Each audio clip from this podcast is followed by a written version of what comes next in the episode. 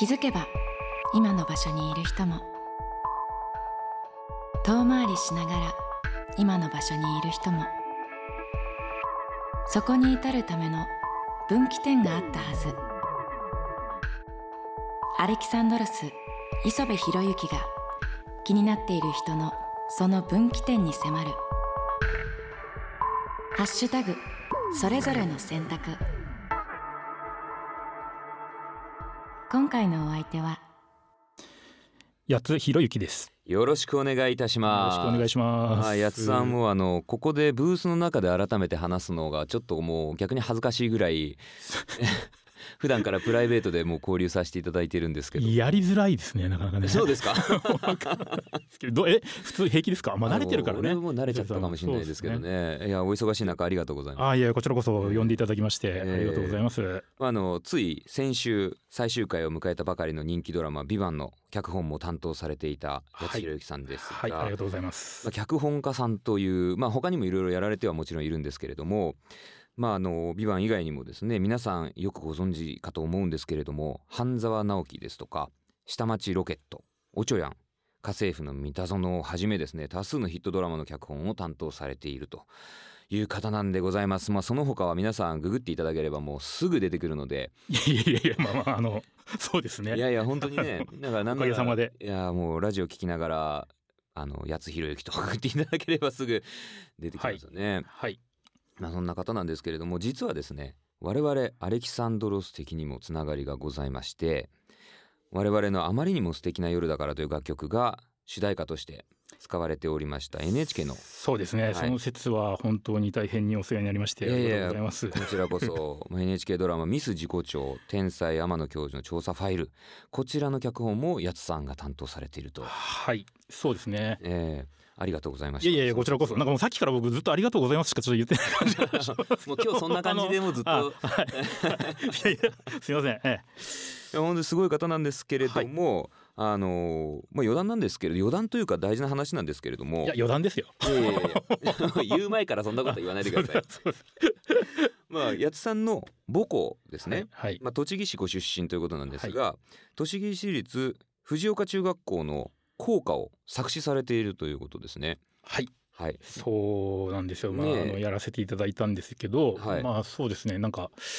あの話をいただいたのは、ええもうずいぶんコロナよりも前なんですよね。でねお話いただいて、ええでその時僕ちょっと朝ドラとかも結構やってたんで、はいはいちょっとしばらく時間くださいっていうことで。それこそおっちょやんとかがそのそうですそうですそうですよね。そうですやってたんですよね、で、はい。それちょっと落ち着いてからあの、やらせてもらいますって言って。ああなるほど。で。まあでも僕の中では、えあの脚本ってはい。結構書くのって、ええ。まあそれこそあの大体あの1分でペラ1枚みたいなのがあってで60分とかやったらそれ60枚とか書かなきゃいけないわけですえよね。えだからそういう意味で言うと、はい。あのまあ、作詞作詞って分量的にはないじゃないですかそんなに。まあそうですね。脚本に比べたらまあ比べたらないじゃないですか。えだからちょっと余裕ぶっこいててえはい。まあまあそうまあ23日ちょっと考えればはい。どうにかなるかみたいな。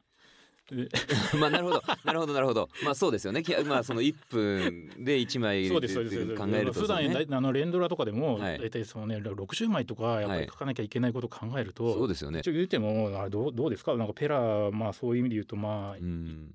2枚とかそうそれぐらいの量かなみたいな感じなんで、はいはいはい。だろうって思ってたんですけど、えいざやってみたらね、はい。結局ええ。1年ぐらいかかってえ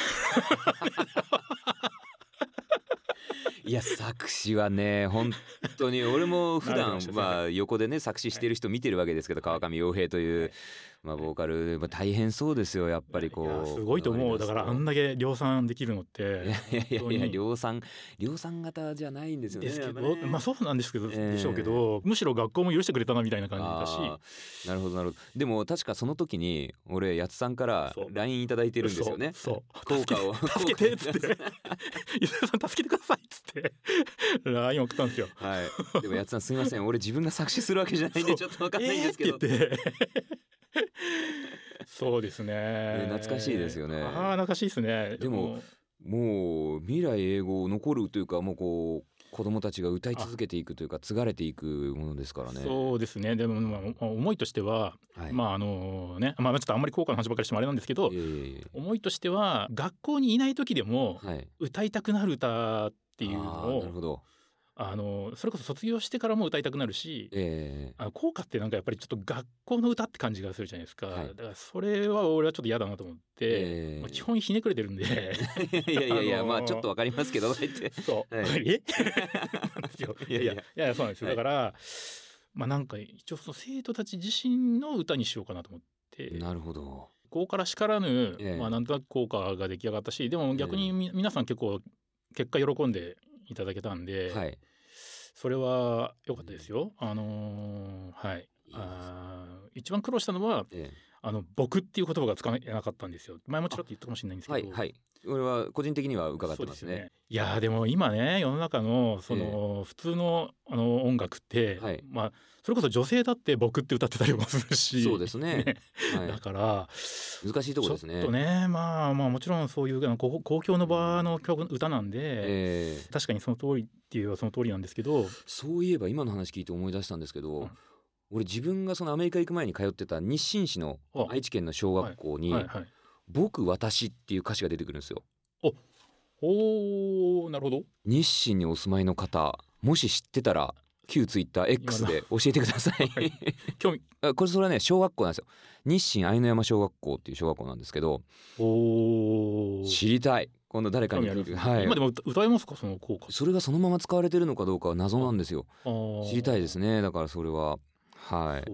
まあ、ちょっと話それちゃいましたけれども。いやいやいやいやまあ、とにかくですね、なぜあのやつさんとこう話しながら、はいこんなにこう偉大な方に対してですねはこんなにいや怖い怖い怖い怖い。フランクに フランクに突っ込んでるかと申しますと、はいはいまあ、やつさんと俺はですね、まあ、何を隠そう、はい。飲み友達と言わせていただいていいですかねこれは。いやもちろんですもちろんです。あのーむしろそれ以外何があるんだみたいな感じ。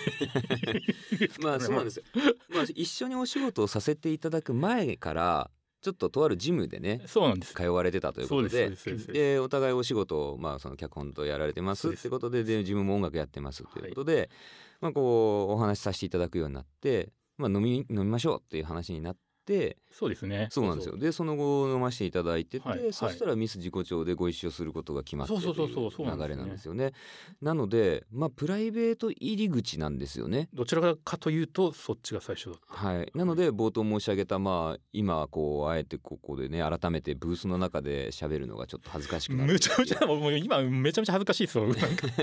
目見れなくなってます。もう慣れてくださいよもうそろそろ、あはい。はいまあまあちょっと一旦話戻しまして、はいはいはい。このコーナーですねお越しいただいた方の人生の分岐点というのを、まあ、それぞれの選択っていうタイトルのコーナーなんでそうなんですよね。分岐点をお聞きしてるんですけども、まず八津さんのあまあ簡単にプロフィールというか、まあ、お仕事の話は先ほど紹介させていただいたんですが栃木県栃木市生まれですね。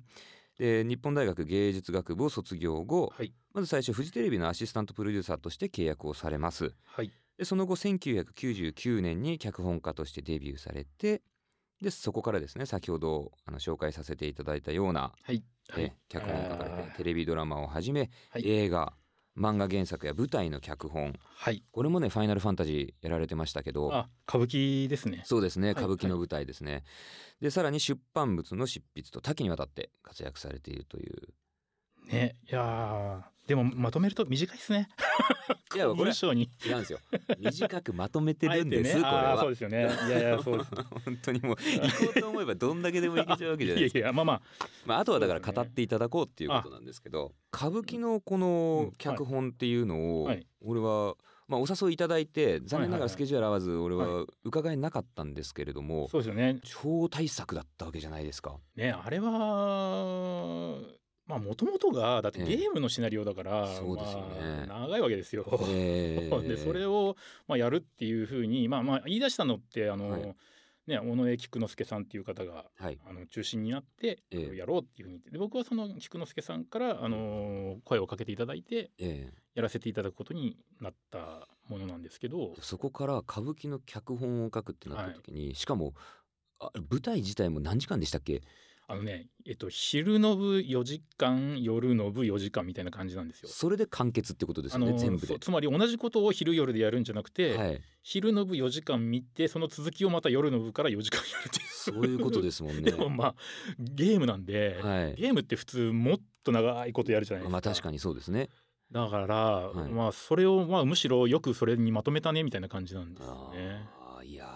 もうそういうだからこう脚本以外もいろいろされてますけど脚本一つ取ってもそこまで多岐にわたっているということで。まあそうですね。いろいろいろいろやってますよね。でまあ、うん、あんまり僕そうこだわりないっていうか。いやーそれ逆にすごいことですよね。何でもやりますって感じになっちゃうんで。えーいやそこがすごいんですけどそもそも学生時代から脚本家っていうのは目指されてたんですか、最初はそれこそ日芸受かんなかったら、はい、あの代々木アニメーション学院っていうのがあーはいはいはいありますもう代々木アニメーション学院でもいいやって思ったぐらいちょっと昔はなんかアニメに結構傾倒してるところもあって、えで僕らの世代って意外とそういう人いいたんですよね。はい。で僕もそういう思いがちょっとあったんで、うんうんあの例えばそのアニメの制作とか、えまあ、ゆくゆくはそのアニメの監督になりたいとかはい。あるいはまあもっと、あのまあ、ミニマムに言うと漫画家になりたいなって思ってたりとかっていうことをずっと思ってはいたんですよ。えうんなんですけど、はい。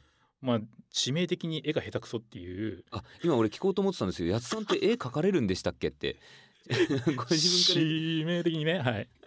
そうなんですよ。あそうなんですね。そうだからまあちょっとねあの、まあ、順番ちょっと分かんないですけどこれ人生の選択みたいな話んからはいはい。で言うと、えなんかね僕ねあの自分でえはい。こう何かをここぞっていう時にうん。選んで、はい。それで今の人生を勝ち取ったぞっていう感覚が、はい。あの今回お話しいただいてよくよくこう考えてみたんですけど、はい。意外となくてそうあのねなんでかっていうと、ええ。ずっとこれをやりたいんだけど、うん。あこれはできないからまあじゃあこれにしようかな。でこれやりたいんだけどちょっとこれもまあうんダメだなできないなと思ってこれにしようかなみたいな感じで。取捨選択的な感じなんですかね。というよりえも諦めっていうあかー。なんか諦めてこっち諦めてこっち諦めてこっちって来てるうちにはい。結局なんか今があるみたいな感じがしなるほど。えまっさらな何もじゃあ最初に何かを諦めた瞬間っていうのはな何を諦めたんですか？いやでもだから今言ったように、はい。あの漫画家になりたかったんであそこがじゃあもううん。最初のまあちゃんとなんかこうやなりたいものに向かっていったけどやっぱ無理だったなって思うのって多分そこで僕だからアシスタントの面談とかもはい。何件か受けたこともあるんですよね。漫画家さんの。漫画家さんの。えー、そうなんですね。そうでもだだダメだなみたいな。でもまあ最終的にだから、ええ。あのーなんかその日芸の時にそのええ。友人同士こう舞台をやっぱ作るんですよ。はい。その学校の授業と別で外で小劇場みたいなのが当時流行ってて、はいはいでその時に僕何を血迷ったかあの役者をやったんですよね。おいいじゃないですか。そうだったんですね。はい、もうね、今でもその時の映像とかのことでゾッとしますよ。あ今度見せてくださいいや嫌です。え？えそれが脚本を自分でやって役者もやりつつですか？違うんですよ。あそうで違くて。はい。本当にそれはええ。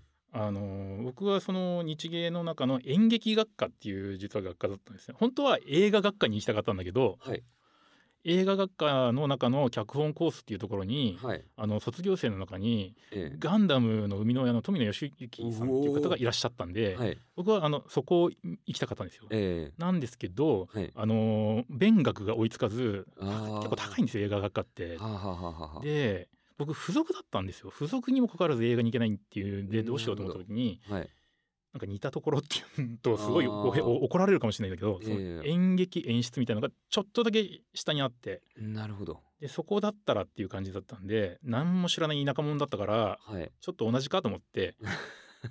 まあまあ全然違ったんですよね結果ね。違うんだけまあど、大枠でねこう焦点ぼやかして大枠で見たらあ同じところにいるかもそうなんですよ。ではい。あのー実は入っちゃうとええ2年目になるときにはい。点火システムっていうのもあるんですよね。あーあでそれはでかいですね。そうなんですよ。だから入るだけ入っちゃって、はい。2年目にある程度内申点が言うと点火できるんではい。点火しようと思ってたんですよ。はい。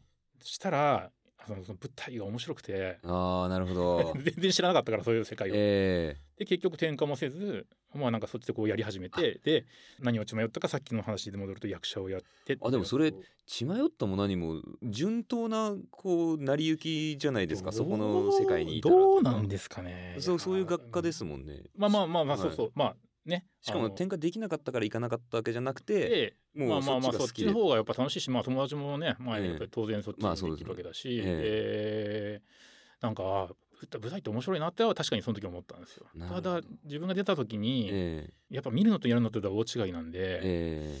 ちょっとえはい。あのまあ役者として出るとやっぱり台本というものが渡されて、はい。台本の通りにセリフを言ってやるじゃないですか。えそれがね納得いかなかったんですよね。えもうもう作る側の出ちゃってますよなんかいやいやいやそんなことないんですよ。だけど えー、っつってこれこんなこと言うのかねみたいなのとか。あーそういうのってでも実際話し合ったりしないんですか？役者さん側からの意見とかもあるって言いますよね。そうですね。だから本当にはい。一流のだから本当にプロのそういう世界では当然そういうことなされてるんだろうし。はいはい。なんだけど僕たちはやっぱその学生演劇だったし、ええ。自分もほら普段その役者なんてめったにやらない中ではい。それをやったんで、えなんとなくそれはもう受け入れるものなのかなって思ってでえ確かにはい。受け入れなきゃいけないんじゃないかなっていうそれが間違いじゃないんじゃないかっていう気もしてるんですね。やっぱり、ええ。あの脚本家がいて演出家がいてそれぞれのパートのやっぱりそのプロフェッショナルな人たちがやるわけだから、やっえぱり役者としては自分がおおかしいと思っても、なんとかその本当はだからその行間に何があるのかを考えたらそれは言えるはずですってすごい言われたりするんですよ。はい。はないるほどと思って。まあ作る方書く方はそれを考えて書いて、そうそうそうそうそう。そう。だそれを表現するのがそうなんですよ。はいはいはい。それぞれの役割があるから、えもしかするとその方が正しいのかもなと思ってその時はまあそういうふうにしてええ。やったんですけど、えはい。まあでもやっぱりあの自分の中でははい。ちょっと悶々としてたから、えまあじゃあ自分で書く方がいいのかもなーってうっすら思ったっていうのがはい。なんとなくそのもう一つその脚本っていう方にはい行った理由の一つですかね。それはあれですよ。こうそれこそ聞いてる限りではものすごく大きな分岐点な気がしますけどね、あそうなんですかね。まあまあ。ご自分で演じる側をやられてみて、やっぱ自分は書く方がいいのかもと思ったっていうことじゃないですか。そうですよね。だってそれ納得いかなくてそのまま終わる人もいるわけですし。そうですね。今ねすごいなんかこう偉そうに言って僕はそれをそっちやりましたって言ってるけど まあとはいえ、はい。あの役者としては全然ダメだったんですよ。俺それ見てみたいなこれからもありえますかね。いやないでしょ。かカメオ出演とかしてみてくださいよ。自分が脚本書いたとそうでねこうちょっと話してたらわかるけど、え滑舌もえ悪かったし。滑舌悪いですか？やつさん。そんなことない気がしますけど。悪いですよ。もう全然歯並びがやっぱダメだからだし滑舌悪いしはい。あとねあの舞台だと腹式呼吸っていうのでやっぱ喋るっていうのがあるじゃないですか、はい。そうしないと声が届かないっていう、ええ。あのーそれは僕が全然できなくて腹式が最初。声が聞こえないっていうのとか、えまあ、もしかするとそういうのを散々こう言われてフラストレーション溜まってたんえで、うん。おめえの本もつまんねえんだよってずっと あのひ被害妄想で 八つ当たりで思ってただけなのかもしれない。はい。とは思うんですけど、はい。実際その時でそうで腹式できないとかっていうのはでもおかげさまでそのあのおちゅやんっていうあの、ええ。であのあれ女優になる話だから、はいはい。あの自分の経験談からあ 書ーかせてもらって入れ書かせてもらったりとかして。面白い話ですねこれは。そうそうそうなんですよ。そうそうそうそう。あのなかなか生々しくこう そうだったんですね。そうなんですよ。あれはやつさんの実体験をもとにまあそうそういう部分もありありますよっていうことだったり。これはリスナーさんは今すごい面白い話だなと思われてると思うんですけど。すいませんあのじゃあやつさんのはいはい。処女作というか、一番最初に脚本を書いた作品ってはい。どれになりますか？TBS ではい。やったんですけど、ええ。あの2時間スペシャルではい。やった「教習所物語」っていうお作品で、はい。主演がはい。水前寺清子さんほう。でほうほう。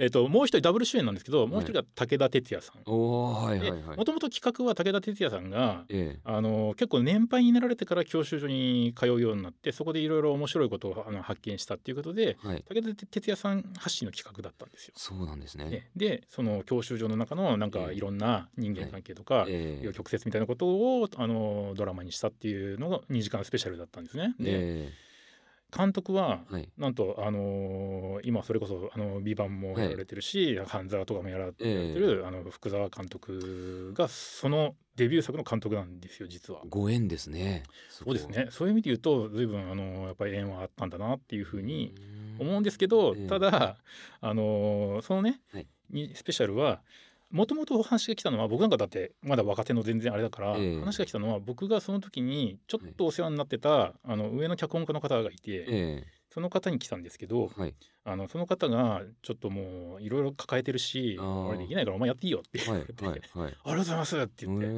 えやって、えでもきっかけってすごいですねやっぱり。そう。いうひょんなことから始まるっていうデビューは多分それででその時って脚本家が、あの2人ダブルネームで脚本家が実はいて、ああなるほど。はい。僕とえもう一人は今はもう監督としてえはい。ミッドナイトスワンっていうあ。アカデミー賞を取られたはい。内田英二監督っていう方がいるんえですよ、え。僕同い年なんですよ。はい。で内田君と僕でその最初の脚本クレジットでデビューしてる。そうだったんでね、内田君はそこから監督の道へずっとこう行かれて僕は脚本で、まあこうやってたんですけど、ミッドナイトスワンもね草薙剛さん。そうですそうですそうですはいそうであのま主演の方もあれがデビュー作だったあんですそうなんですよね。じゃあ、あのーはい、だからまあすごい彼もなんかね知らないうちにビッグになったなって思いやいやいやそうだったんですね。そうなんですよ。でまあそういういきさつが、ええ。まあ、あって、はい。で2時間ものだったんですけど、うん。これ数字が良かったら連ドラになるからって言われておおと思って。はい。で実際蓋を開けてみたら、はい。めちゃめちゃ数字良かったんですよ。ああ20%ぐらいを言っていておおと思って、はい。でこれ連ドラになったんですよ。はい。そしたらね,、はい。そのね元のあの脚上の脚本家が これは僕僕が書くっつって なんか俺そういうの今来るかな来るかなって思ってたら。